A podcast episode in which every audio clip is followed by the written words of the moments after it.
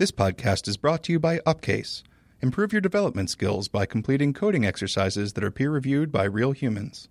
Learn more at upcase.com. Let's do this thing. Bike Shed. Cool. Bike Shed number Episode two. two. They let us do a second one. I don't know why. Actually, Yeah, nobody actually asked. I was like, Tom, can, can we do this? And he was like, oh, shit. Uh, yeah, I, I guess. I just threatened to hold the microphone hostage over here.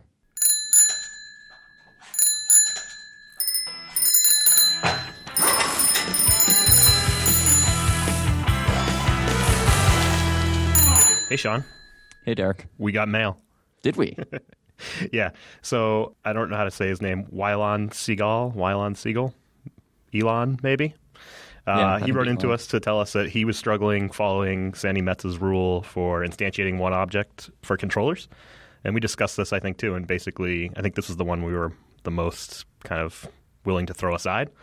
But he mentioned he had talked with Sandi about this and that she offered a clarification saying that you could mention two class names in your controller and still pass a single instance variable to your view.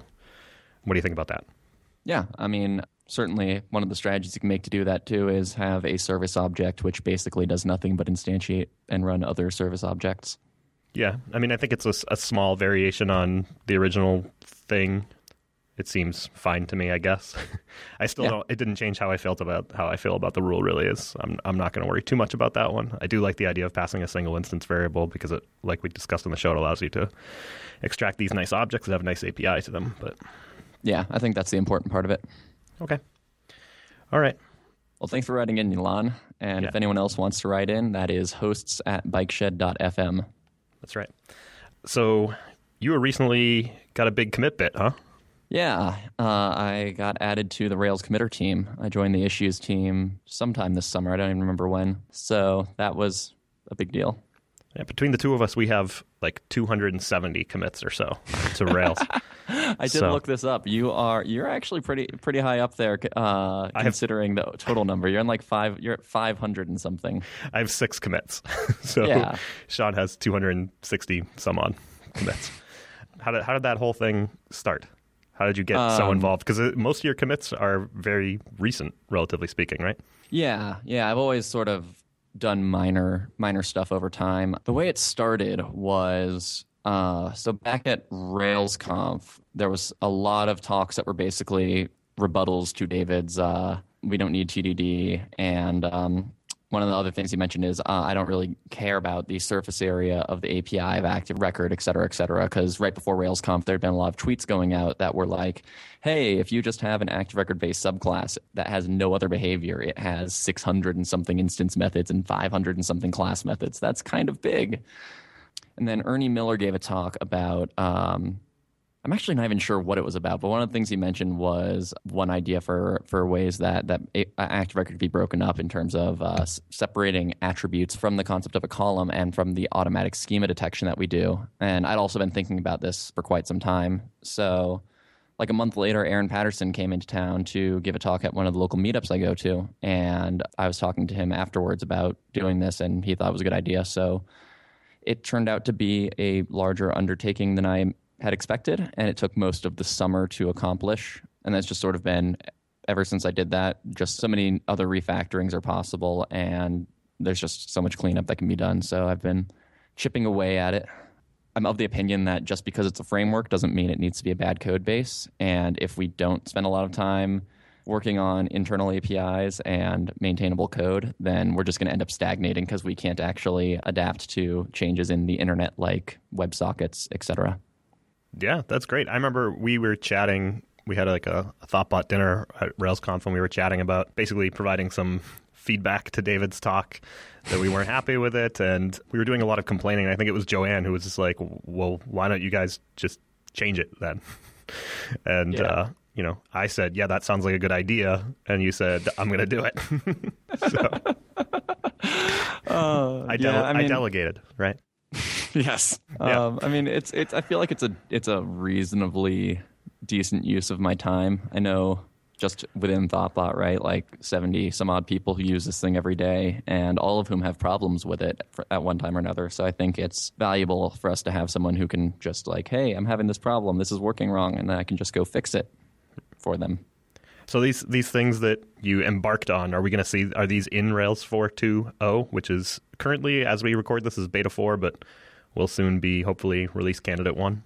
Yes, we're hoping to release this right around the same time as the RC. So, sort of. So, the API is there and mostly done. I call it the attributes API. Um, you can see the source of it. It's very small file. It's active record slash attributes.rb. It is not a official feature of 4.2 and it is not public API in 4.2.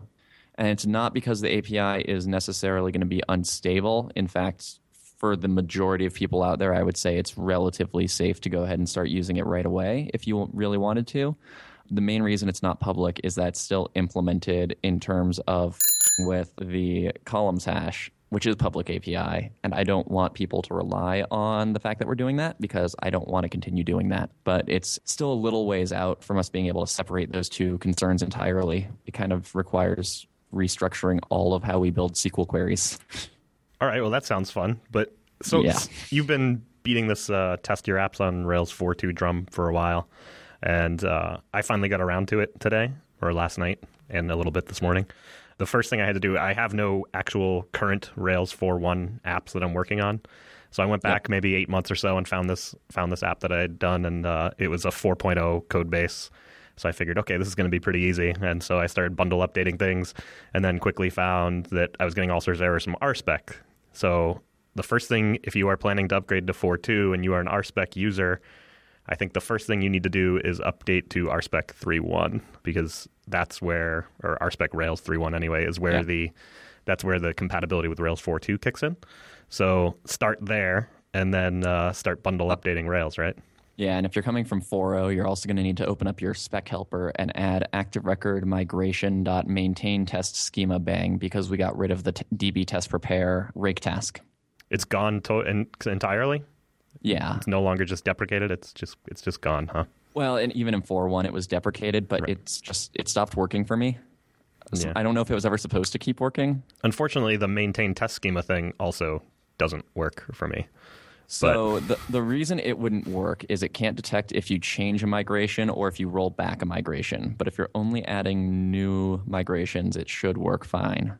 But I, if it I mean, as part of developing a migration, I test my migration by migrating up and then migrating down and then tweaking as necessary, right? So that's where I end up having to drop and recreate. And I, I agree with you, but uh, the people who worked on that feature don't share that use case, I guess. Okay. so I continued with my upgrade. It was actually pretty easy. I just had to bundle update some various gems. It just kept hitting like Sass Rails need to be updated to the latest beta, things like that, um, which are pretty typical. I feel like um, there's something about Sass Rails that must be pretty coupled to how things are being done in Rails internally because I feel like every time there's an update to Rails, it requires a, a bump on Sass Rails side, but I'm not sure what's going on with that. But Yeah, well, we maintain Sass Rails as well. So we just we, we bump you know whatever we've changes we've done there. We always update our gem spec to point at the latest Sass Rails as well. Okay. So mostly everything worked with the notable exception of this core. Um, the application works with reserving things, in this case, tennis courts. But at the heart of the application is a query that tells you whether or not something's available, uh, a tennis court is available to be reserved.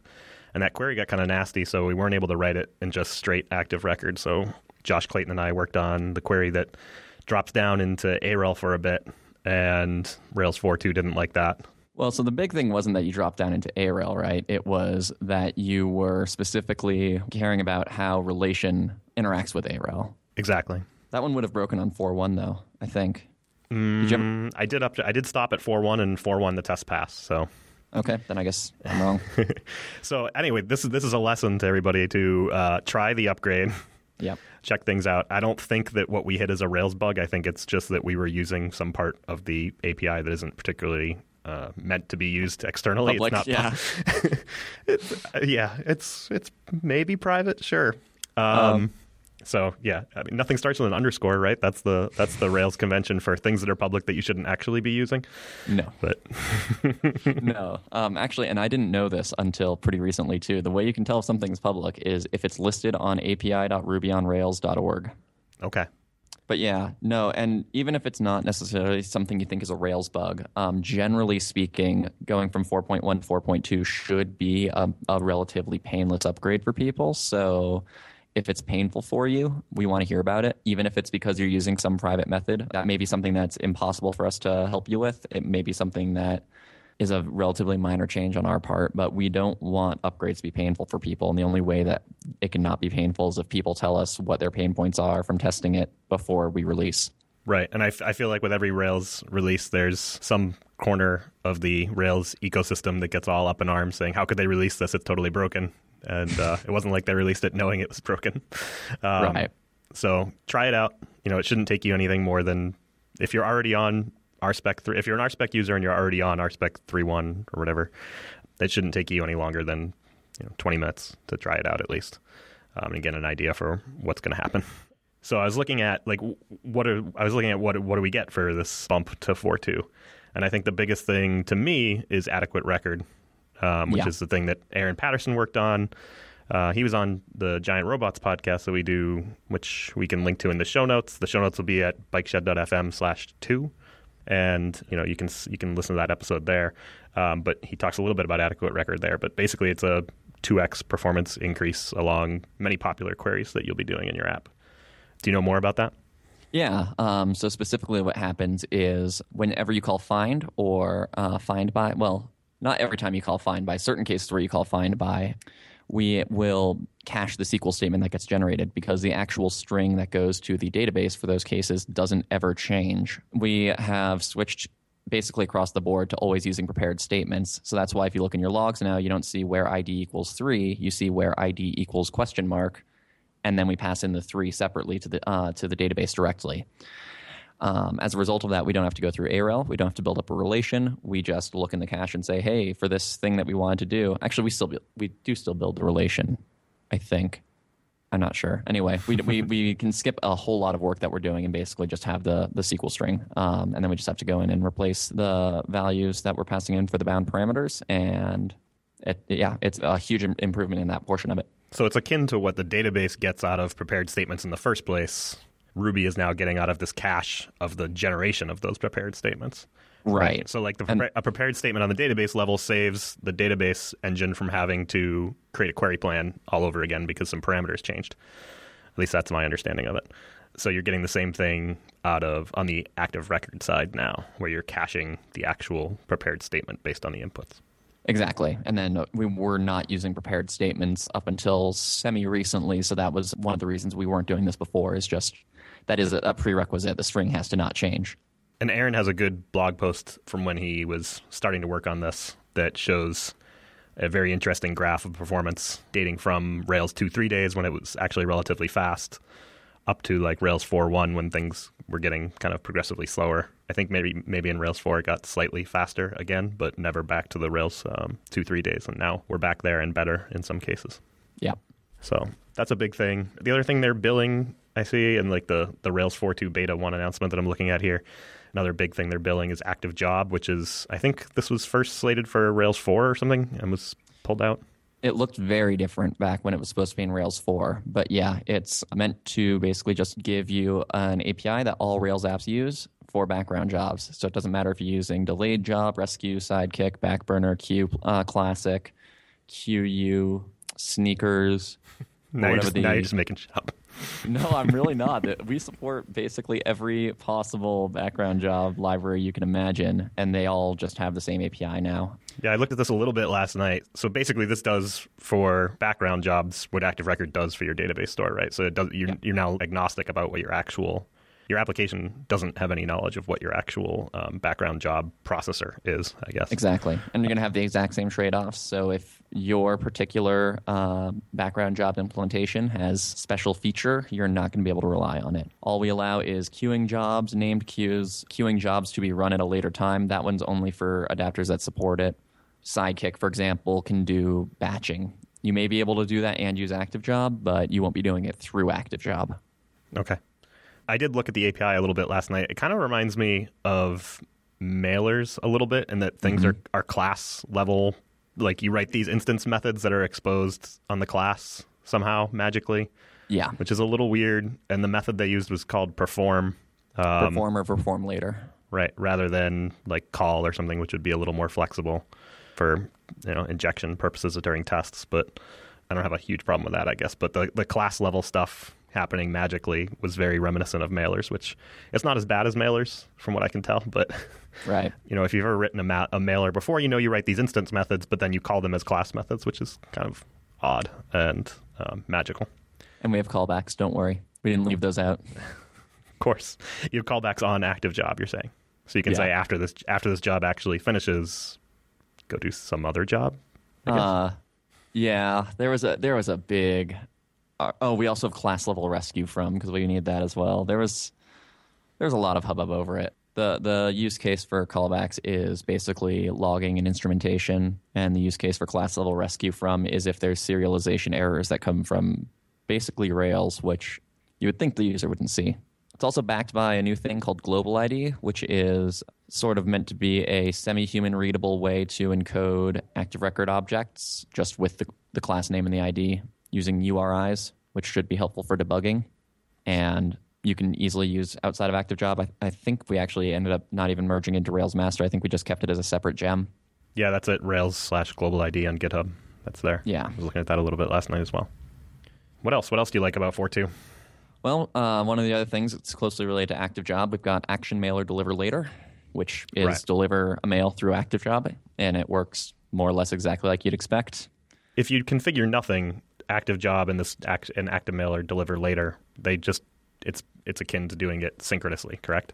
Correct. Yeah, we did not change deliver to be async by default. There is talk of maybe going through a deprecation cycle and having deliver be asynchronous in the future, and then ha- having a method called deliver now if you wanted it synchronous. But um, I don't think we ever made a decision on that, and it didn't happen for 4.2. It was surprising to me once I actually got onto an application that had good enough metrics to or good enough tooling to see what was taking up time during an application. It was surprising to me how long sending an email takes. Oh yeah. Um, so basically, anytime you're sending an email, you want to be doing it in the background. Well, and then like if an email failed to deliver for whatever reason, you don't you don't want the entire request to fail. Right. Yeah. So we also added uh, the web console gem. Yeah, I saw that. That was default. that's that's pretty cool. So if you've used like is this is I haven't actually used the web console gem, but I've used better errors with binding of caller in there, Yeah. which gives you like a navigatable stack trace where you can you know, type things into a console. So is this basically similar but with the Rails default error pages? Uh, yeah, pretty much. Uh, I don't think it's binding of caller. I think you just get a Rails console. Um, I'm not sure if it actually opens up with the right binding. And then you can also have it mounted in development mode, so you can go to a web page and run the Rails console through your browser. Because I don't know. Well, I think I was reading a little bit about that, and I think one of the nice things will be if you are in a situation where you're starting up a few apps with Foreman or something like that, Mm, yeah, being able to get into a console that way is very nice. Whereas if you were doing if you were doing something like with Pry, you'd have to do like binding.remote pry in that situation. Um, Yeah. a little more clumsy. Um, most of the time, I just opt not to do it. I could also see it being useful for people who deploy to things other than Heroku for staging environments. Yeah, I could use that. The project I'm on right now doesn't have isn't a standard Heroku environment. It'd be really nice to be able to get a console, but there's a lot of hoops to jump through to get production access, things like that. I mean, I, it's probably a bad idea to have this enabled in production, but staging, Yeah. staging maybe, even staging, you know, maybe not. But Hopefully, you don't have like critical data on your staging server. this is true. Foreign keys are the other one. Oh, big yeah, one. I know you'll be happy about that one. I love foreign keys. Uh, one of my big things is trying, like, ever since I started with Rails, it bugged me how Rails encourages this moving away from putting constraints in your database. Like, because there is this impedance mismatch between your application code and the database. If you want to have good constraints, you're kind of forced to implement them in both places. Um, I mean, you can just implement them just in the database, but that's kind of a crappy user experience in the end. But if you and if you put them in both places, you end up getting a lot of protection that you're thinking right now that you don't need, but ultimately you will be at some point if you're on a project long enough, you will be saved by a foreign key being somewhere. I can guarantee that. So oh, absolutely. I've been using Foreigner on just about every project. There's another another one I can never remember. We'll put it in the show notes when I look it up. That basically scans your application and generates a foreigner migration for you Ooh. for anything that's missing for foreign keys.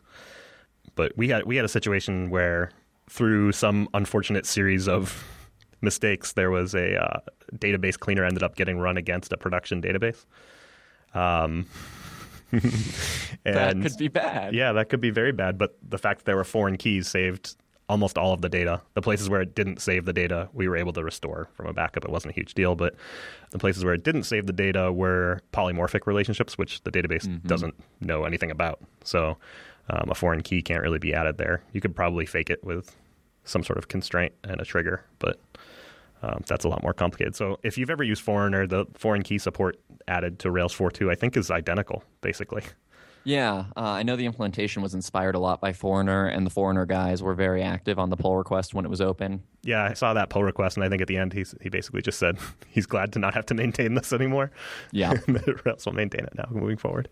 No, and it's one of those just, and it makes sense as well. Gems like that, I'm not, I, I'm, I'm not sure that Foreigner did, but gems like that tend to have to uh, rely on internal APIs because we don't make the public APIs available to do everything gem maintainers want to do, and that's why every gem breaks whenever we release a new version of Rails.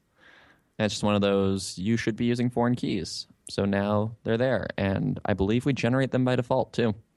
If you use, If you use uh, references, yeah, if you use references or belongs to. Cool. All right, we'll look into that. A couple other smaller things. There's like it's easier to make custom application level configuration in your applications. Have you seen this one? Yeah, config.x. Yeah, config.x for extensions to your configuration, basically. So if you want to have custom configuration values, that's pretty easy to do now. What else? Well, I mean, there's some really minor ones. I've been loving uh, once the blog articles have started coming out, like the lesser known features of 4.2. I'm like, hey, half of those are mine. All right, well, what are your favorites? so my personal favorite is a new method we had to active support, which I was I was going to call map values, but we already ha- had a method c- called transform keys, so it's called transform values, and it is for when you have a hash, you would like to apply a function to every value of the hash. The keys stay the same, and you want to hash back out. So it's like it's it's like map over a hash. It's like, over map the hash over a values. hash, but it's it, the the block only takes the value and you don't and it returns a hash. You don't have to wrap it in hash square brackets or do each with object or manual assignment or I think the three ways that you do hashes because you know map returns an array on hash Right. and it was just one of those within Active Record and also within application code. I just found myself very frequently like having a hash of stuff and I wanted to do a transformation on it. Maybe it was a hash of Active Record objects and I actually wanted the IDs. So then I can do transform values, ampersand colon ID, no problem. Cool. Oh, so one of the things that we removed that I actually use all the time is class level respond to and respond with. So this is a thing where you just say respond with this record, and then like if you're in a create action, it checks for errors and will either re-render the new action or redirect to index automatically. Right, and those use res- those use responders under the cover, and there's like a default responder that knows if you're an index action and it's a JSON request, do this. If you get an error and it's a HTML request, re-render the form. Um, it knows to do those kinds of things, right? Yep. And basically, one day DHH decided we don't want this in Rails anymore. So, um, Plataformatec maintains a gem called Responders, which added a bunch of features to respond to respond with. So, it is now a feature of that gem and no longer in Rails. So, if you use it, you'll need to add the Responders gem to your gem file. Right. And to be clear, like we are talking just about the the class level respond to. Within your actions, you'll still be able to do respond to, do. Format.html. Right, Yeah, that's right. that's that's all still there. It's just the class level respond to method followed by the respond with inside your actions. exactly. Yeah. I feel like when I could get respond with to work with the default responder, things worked really well and I liked it a lot. But there were cases where it didn't work with the default responder and I had to go back to the action level respond to stuff. Um, Yep. Often enough to kind of make jumping back and forth a hassle. So I don't, I mean, I'm going to miss the idea of it. And I, what really we probably should have been doing is creating the correct responders to use in those various situations and using them in the right controllers or something. But I'm going to miss the idea of it. But in practice, it's probably not going to affect me a ton. Yeah, I mean, it, I think it's personally okay for it to handle the default case, and then if you need something else, there is a lower level API that you can fall back to, Right. which I wish we did in more places. But yeah, so that one was interesting at the very least. Oh, I forgot my personal favorite feature: skip turbolinks. skip turbo. Oh, right. You can now when you're when you're generating a gem when you're generating a Rails app, you can now pass dash dash skip gem. I think is what it is, right? Uh, we got rid of skip gem and Oh. we replaced it with just skip turbolinks. So there is. So I can't skip any other gem other than turbolinks. well, Yes. I, can, I mean, I guess you can skip active record if you do like without active record things like that. But Yes. uh, okay. and that, to be clear, saves you from having to open the gem file and delete turbolinks. and also change data tur- turbolinks track, t- taking that off of your CSS and JavaScript tag and removing it from application.js. Yeah, I mean, sure, but that wasn't going to hurt anything if you left it there. Yeah, Uh, no, it wasn't. But you know, it's one of those things. Everybody does it when they start a new Rails app. So Right. now we do it for you. And if you forget that you have turbolinks enabled and you're trying to use some jQuery library that's not aware of it, which is almost all of them, you're going to get bit by this. So, Yeah. um, interesting that a flag was added for skipping turbolinks rather than just removing turbolinks from the default gem file. But I mean, it's just one of those. We know we're ne- we're not going to win the this should not be in Rails by default argument, but nobody actually wants it. So, yeah. Uh, and one of the just more exciting things I think in four two is because of what essentially became a rewrite of how we handle attribute assignment and dirty checking and basically everything related to assigning and saving and querying for attributes in active record there were entire classes of bugs that that went away. Um, a lot of these are going to be those little cases that you may have run into and not thought anything of over the last however many years. That was just like, oh, that's Rails being quirky. This cast wrong, or this didn't do the query right. But if I call 2s on it, or I put wrap this in an array, or do whatever, it works. So I'm just going to do that, and then nobody ever thinks of it. There are just so many of those that are gone. Like little edge cases, for example, serialized attributes. If you if you ever use those, it used to be the only way to do like an array, save an array or a hash. And one of the things is that when you query against it, right, we have to take whatever you gave us um, for the query and serialize it so we can do the equality check in the database. That didn't work if you did that as part of a joined table. So if you did like, let's say you serialized title on post for some reason. So you could do posts where title is whatever, but you couldn't do user.joins post where post.title equals whatever. We just, we wouldn't serialize it and you would never get back a record. Now we do if you ever had to use will change bang on an attribute because you mutated it. So if you this is especially important if you use arrays or hashes, where in Ruby it's considered idiomatic to mutate those, right? One of the things is that we only save attributes that you that you've changed, and it used to be like you would have to go through a setter, or you'd have to call this method, uh, whatever the attribute name is, underscore will change bang, and that tells us that you mutated it and we should save it. We detect mutations automatically on all of the types that can be mutated now. Good. So it sounds like nailed down a lot of corner cases, in addition Yeah. to things being much faster, which is always a bonus. It's just one of those like once you break things into small classes, and specifically classes, not modules that are included, but classes that have an isolated concern and don't get a reference to active record. Like all of these little things that we were doing wrong become so trivially obvious to spot because you didn't have to hold the context of all of active record to understand how we handle strings. Cool. That'll make things easier for people to jump in on as well and make um, improvements. Because Yeah. I know every time I try to get involved in something active record related, like the last change I made changed the order of a key or of an index, sorry, of a database index that gets created when you create a polymorphic association in a migration. And I was like really happy with the change. And then somebody was like, oh, you forgot uh, this whole half of the change over here, which is completely duplicated code that you need to change twice. I was like, um, well, I knew the right thing to do would be to extract something that does that once, right? But um, what was the half that you forgot? Was it schema dumper? no, I forgot. You can add it through references, and then you can add it through some other Belongs to? belongs to. I think, yeah. Yeah. And so the the code is duplicated both places. Um, Wait, so, those aren't aliases? uh, maybe I'm not sure. Well, I'll have to. Let's see. I'm going to look this up right now. All right. Let's see. Rails contributors. As an aside, if you go to Rails, is it railscontributors.com? Contributors.rubyonrails.org. Okay. I just always Google for Rails contributors. That works too. But um, there's a link that says see names mapping, which takes you to this file Mm-hmm. on GitHub, which is super. it's like there's a lot going on in here, but it basically maps. It looks like commits and names and things like that. But uh, I looked Yeah. at that briefly today because I was wondering what was going on there. Um, anyway, let me search for my own name here. All right. Here's the commit. Also need to patch the references method. Yeah. as opposed to Also, just look at the code. Look at the code there. Like there's like nested ternaries with a trailing Oh, yeah. con- with a trailing conditional, and it's one of those things. Like I, I looked at and I was like, oh, I want to change this, but that would require unpacking exactly what's going on here. And I know if I just switch type with ID here, it does exactly what I want it to do. And I'm going to put a pin in this, and I'm going to come back to it, and it'll be my next Rails commit where I'll just fix Oh, this. it's existing table. It's it's when you're adding to a existing table versus uh, creating a new table. okay, right. So I That's had to where it was duplicated. so I had to make the same change twice there. Um, Yeah. And like I knew at the time that I shouldn't be making the same change twice. I should, you know, farm this off to some something that knows how to do this and use it in both places if I need to. That's But- not easy to do. Right, that would require knowing exactly how all this code is used everywhere because there's a lot of responsibilities for each one of these things.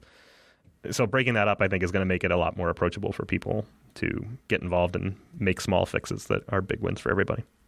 Yeah, no, that that schema everything, schema dumper in particular, but also schema creation is is very much a ghetto. It's high up on the list of things that need some attention. It's schema dumper in particular cares about the internals of everything. Just about every change I've ever made broke schema dumper. and XML serialization for some reason. One of the things like when when Aaron was on Giant Robots, one of the things he talked about was like, wouldn't it be great if we just spent like a year or two years just like like we didn't add any new features, we didn't change anything, we just made everything better. Like we made it faster, we made it error less, we made it you know easier for people to contribute to, whatever the case may be. And I think we're definitely seeing new features come in, but with the work that you've been doing and others like Aaron, you know, I think we're getting some of that too, which is is good. Well, my idea of a feature is you can now do this thing that we also do, but you can do just that little piece of it without all of the other stuff we do. And then you can compose all these pieces we built our stuff into, and you can make your own really cool APIs by just composing these lower level APIs, which are now public, so gems can stop breaking every version. Right. Yeah. That'd be great. There are definitely little times where I've wanted to be like, oh, I know Rails does this internally. Why don't I just have a public API to do this? And now I know somebody who can commit these pull requests for me. I'm so happy. yeah, we can we definitely can abuse some power here. You're going to lose that commit pretty quick. No, I mean the only, so the only thing I can't do is I'm I'm not allowed to make API changes. Like anything that affects public API, I can do internal stuff, um, and I can open pull requests and comment on Okay. things. So but there are no rules to your commitment. Okay. Yeah, well, I think core members. I'm, I mean, I'm assuming someone's allowed to make API changes, but even core members tend to open pull requests if they're actually modifying the public API. Right. Yeah. I would expect that you would commit you would open a pull request for everything and not just smash things in. But yeah, no, like the the the attributes API is a perfect example of just hey, we do this thing where we create attributes, but they're not just adder um, accessors. They have additional behavior because they have types, and you can ask them if they changed. And boy, wouldn't it be great to be able to do those? Um, actually, my end goal is to move these onto active model. That was going to be my next question is can I do this from active model because I had a need to do exactly this type of thing this week. So No, Virtus will do it for you right, Right. now. That Active the- model doesn't yet. Right. One of the long-term goals I have is actually to deprecate the idea of active model. Like it's still it'll still be a thing, but it won't be the API that things expect. So you won't have the form builder expect the quote unquote active model API. Because Active Record now internally is actually a really crappy implementation of the data mapper pattern. And all of the interesting behavior lives on two classes called attribute and attribute set. And uh, it occurred to me when I was looking at a issue on Simple Form recently that attribute set actually encapsulates pretty much everything the form builder needs to do its job with a API of 16 methods. And it doesn't have a reference to the connection adapter. It doesn't have a reference to an active record instance. It's just a small isolated thing that has a much nicer API and doesn't have 100 public methods that you have to implement for it to work with the form builder. So That's awesome because like that's exactly as I was creating this active model, basically just so it could be used nicely in a form. I was like, why do I have to do all this act? Like, all I want is for it to know that there are these attributes that have these names, so I can do f dot text field attribute name. Yeah. that's all I want to do. And now I've got to figure out what the heck the. I mean, I'm still on Rails three, so I have to figure out which include like I can't just include active model model and be done with it. I'm gonna figure out. Right. I have to go look up active model model and then copy that into my active model class, um, which is what I did. So Yeah, I remember back when we backport back when we were waiting for Rails 4 to come out and we were backporting I really features. I really liked that because then when Rails so like when when we were on a Rails three two whatever app right before as Rails four was in beta and release candidate, we knew we'd be upgrading to Rails four in the lifetime of this application that we'd be working on it for anyway. And so what we started to do was add shims for the simple behavior like find by and find by bang and active model model so that we could just start writing those today and then when we upgraded to rails 4 we just removed those modules and Yeah. it was it was pretty cool nobody else seemed to appreciate that much when i told them about that they all just kind of nod it's like no you should, this is really cool Yeah, well, and then we still were stuck back in the dark ages for a little while because we were using all kinds of gems that didn't work. Or we periodically got a branch from Matt that was, uh, is, it, can we can we use Rails four? Or is that even a thing yet? right right Um, sorry, I will I will ramble about Rails literally until you tell me to stop. So Okay. Hey, one of the things I wanted to do was we have really cool podcast art, I think, for the bike shed. Yeah. And I wanted to say thanks to Rachel Cope and Reda Lemeden for uh, working on that for us. I think it looks really, really sharp. So yeah, thanks to those absolutely, it came out really great. Thanks a lot, guys. So is that a wrap? I think that's a wrap. You can find the show notes for this episode at bikeshed.fm slash two. As always, ratings and reviews on iTunes are much appreciated. Thank you for listening to The Bike Shed. We'll see you next time.